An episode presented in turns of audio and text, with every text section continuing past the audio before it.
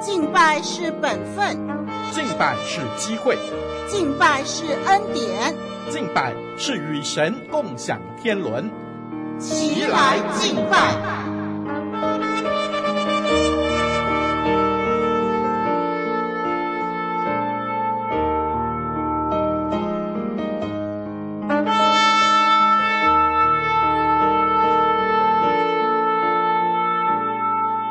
和其中所充满的世界和住在其间的都属耶和华，他把地建立在海上，安定在大水之上。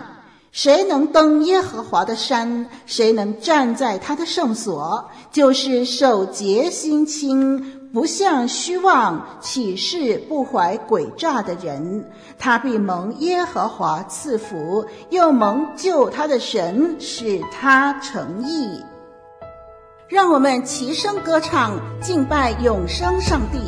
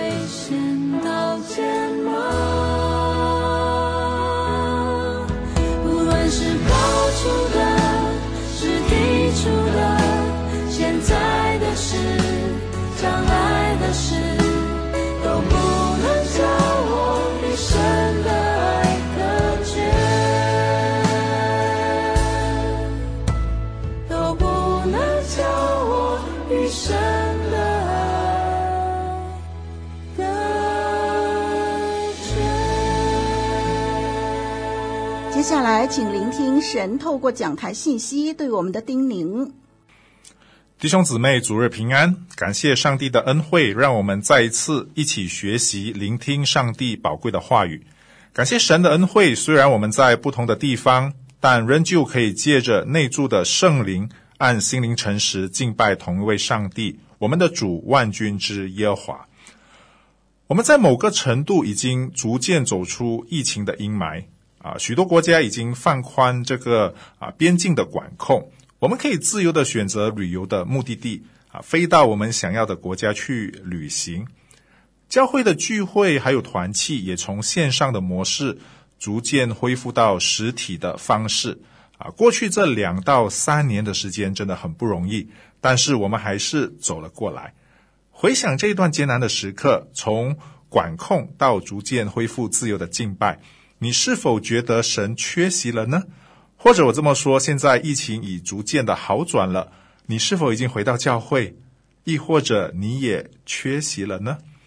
今早让我们透过撒迦利亚书，透过内住的圣灵，让我们再一次认清我们信仰的核心。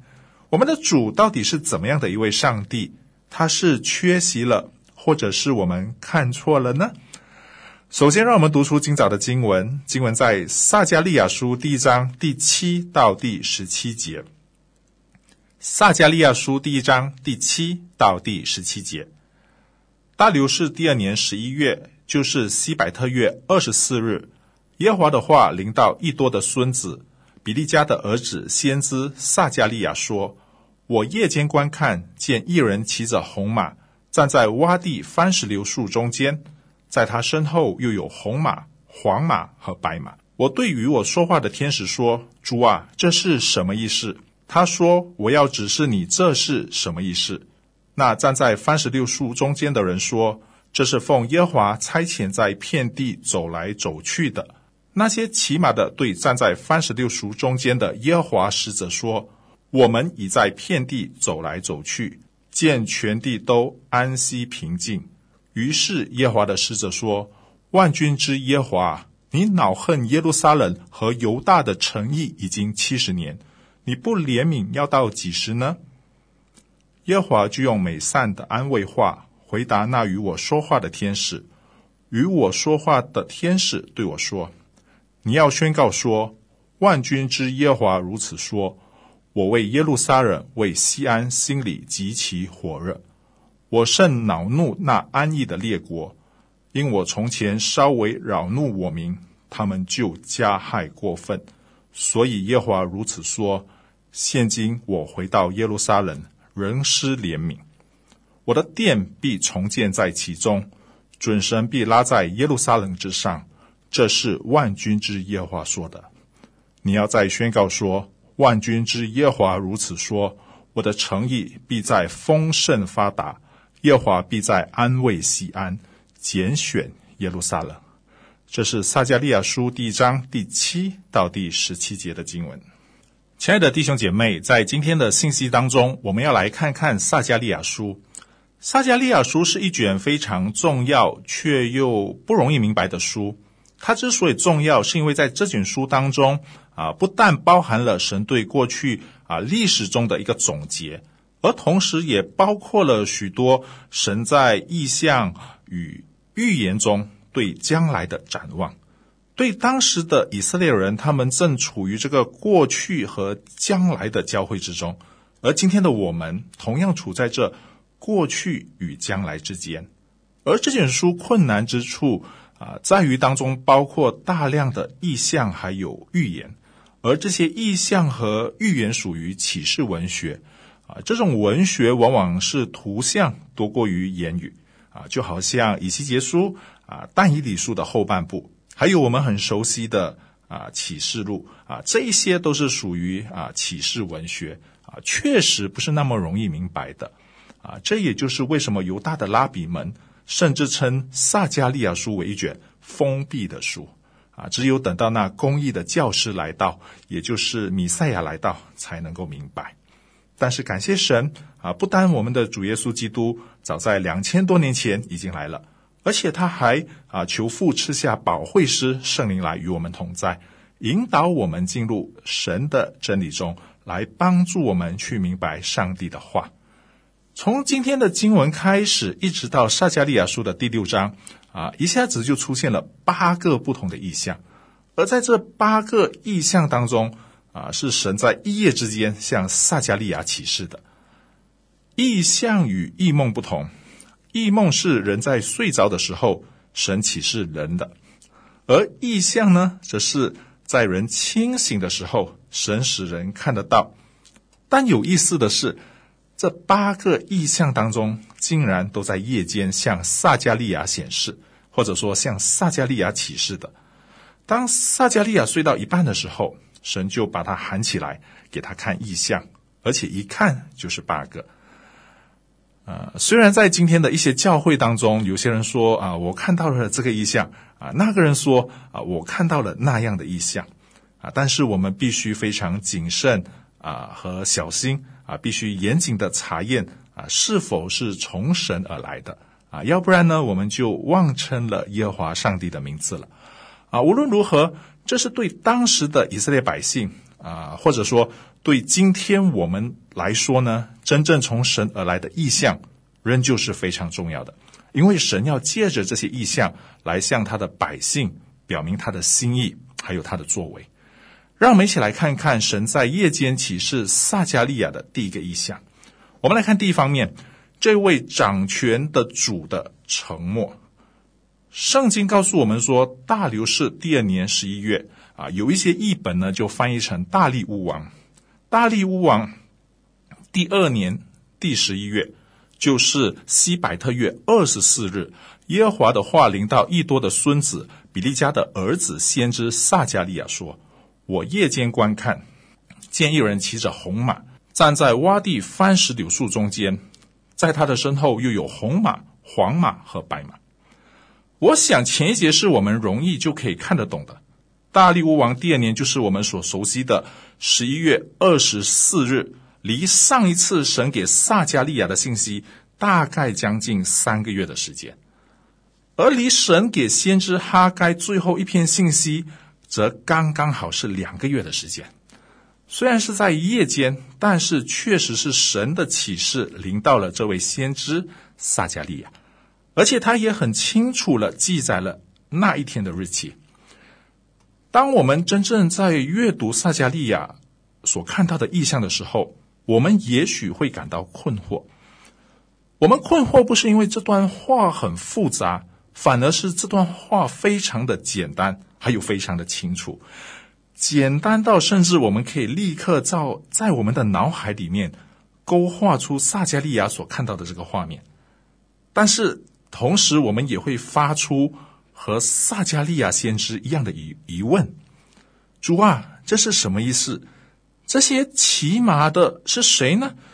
这意象当中和以色列百姓又有什么关系呢？在神给撒加利亚的意象当中、呃、除了和他说话的天使以外，有一位骑着红马的耶和华使者站在洼地番石榴树中间，在他身后有三位骑红马、黄马和白马的。他们是在神差差遣他们在遍地行走，最后他们向中间那位耶和华的使者报告说，见全地都安息平静。凯文老师想说，其实这个意象非常符合当时这群以色列人或者说以色列百姓的处境。这里说的这种番石榴树是一种非常平凡的树，它不像香柏树那么的茂盛，也不像橡树那么的高大强壮，在花色和香味之上也没有什么特别之处。在波斯地区和这个啊巴勒斯坦地区是很容易看得到的。这岂不正像极了这群从波斯、从巴比伦回归的以色列百姓吗？在别人，甚至在他们自己看起来，他们只是一群平凡可怜的亡国奴，如番石榴树一样不起眼，而那洼地、那山谷更是那么的那个境遇是多么的写实的一个写照。无论是他们的生活还是他们的信仰，都处在艰难而且很低落的一个环境当中。而那奴役和压制他们的敌人呢，他们正如那群使者所报告的一样，全地都安息平静。当时的波斯帝国已经啊、呃、镇压了内乱，国家在大利乌王的手下啊、呃、安定而且很强盛。这就是在这个意象中让我们所看到的。虽然全地仍在神的掌管之下，神也差他的使者在遍地行走，但是这位主却仿佛沉默不言，就如这全地一样安息平静。神借着异象开始让以色列百姓真实的面对和思考他们所面对的这个世界。亲爱的弟兄姐妹，有一件事情或许让当时的以色列百姓很困惑，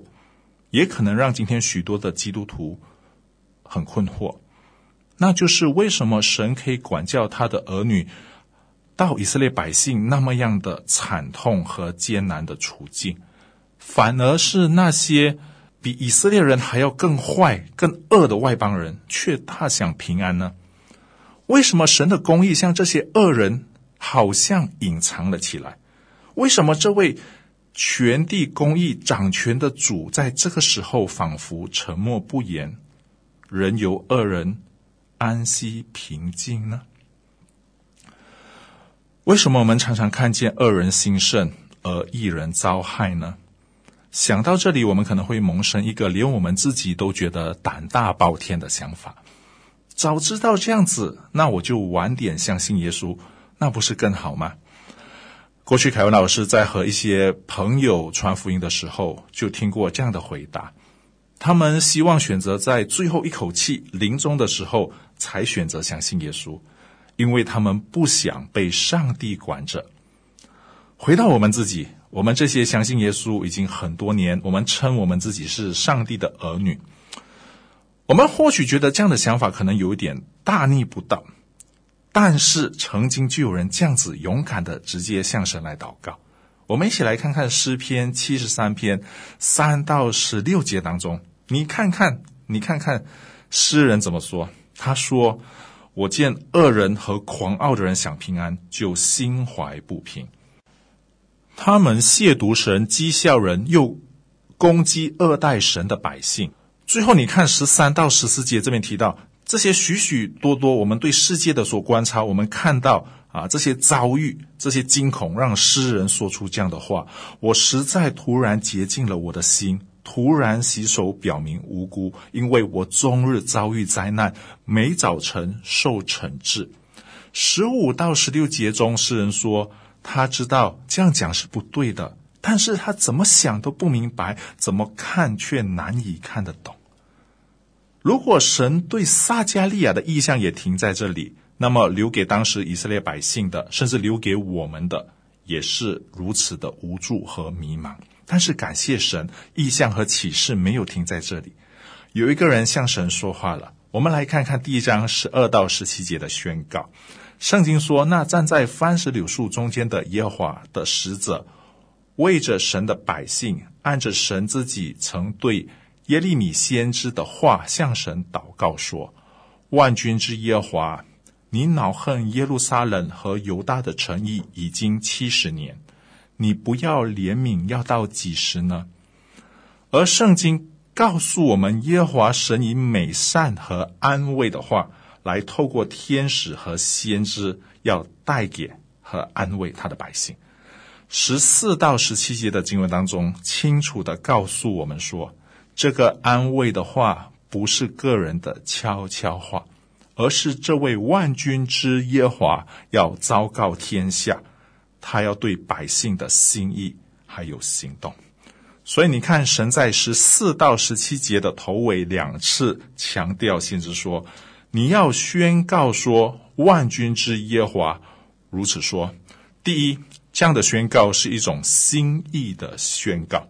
神说，我为耶路撒冷为西安心里极其火热。火热这个词在希伯来文原文当中最初的意思是指一个人因为愤怒而面部发红。这个词在圣经中常常被使用，指圣洁的神对人啊这个罪恶的态度上啊，中文呢常常就翻译为忌邪。这个时候神向他的百姓宣告说，他对于他们的心意不是冷漠的，对他们不是漠不关心了，就如同他圣洁他的公义，他要对他的百姓的犯罪愤怒严厉，以致被灭国被掳去巴比伦。而神对百姓的爱使他为着他百姓的遭遇而愤怒，面红耳赤，甚至是极其火热。至于你看是在安息中的列国，神说神说我甚恼怒那安逸的列国，因我从前稍微恼怒我民，他们就加害过分。此时此刻，这位坐在高高宝座上的主，更像是一位无比疼爱儿女的父亲，因为儿女不听话，他曾将他的孩子交给一位老师来看管，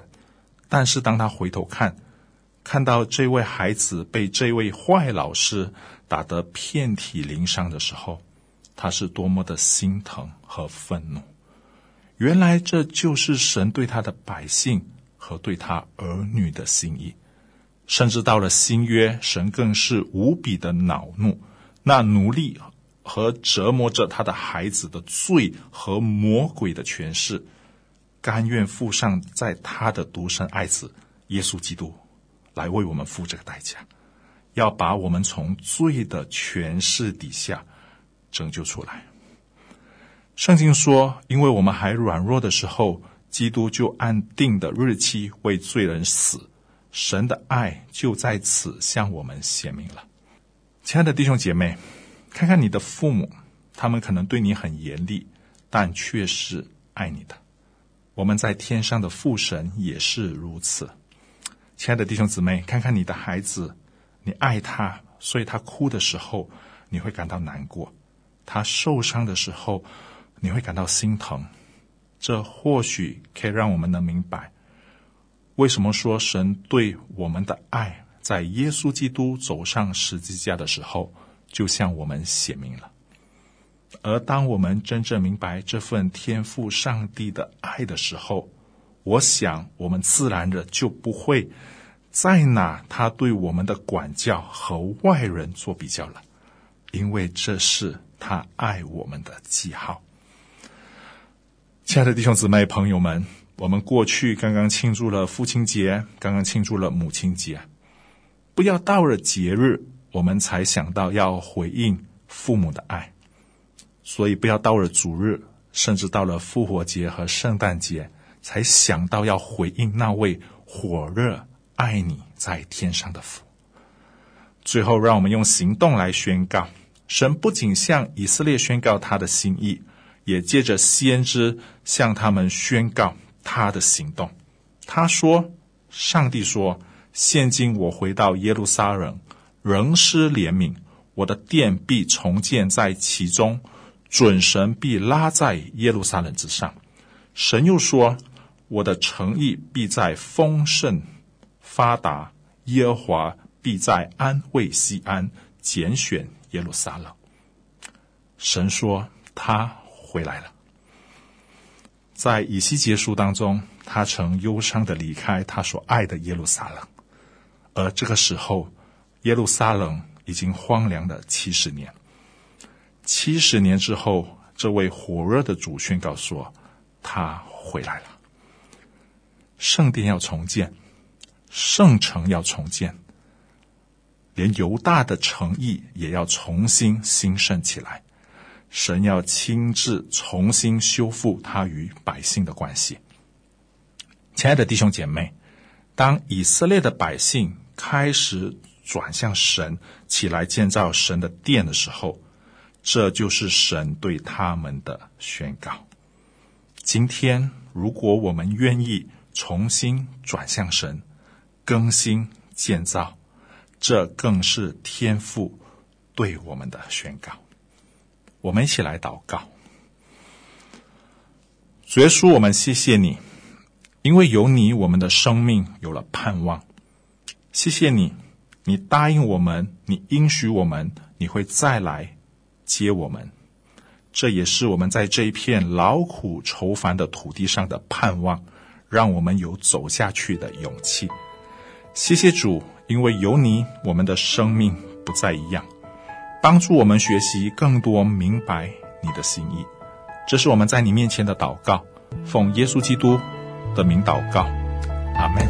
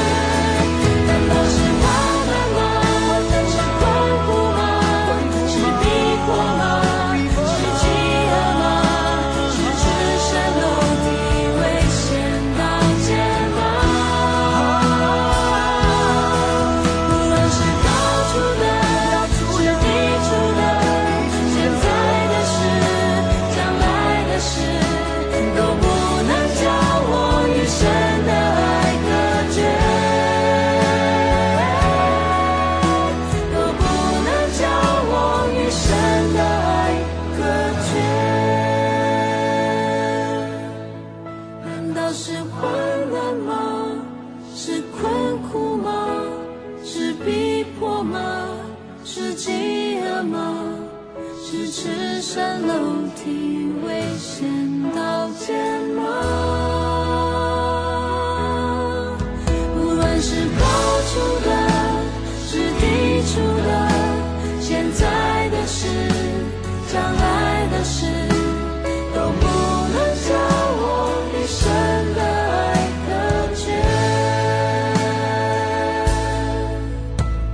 隔绝，都不能叫我一生的爱隔绝。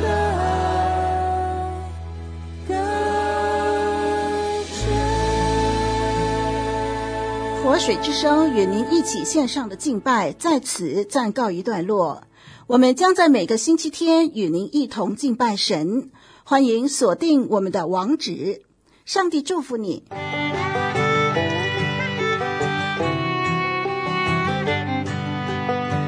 相约下个主日，齐来敬拜。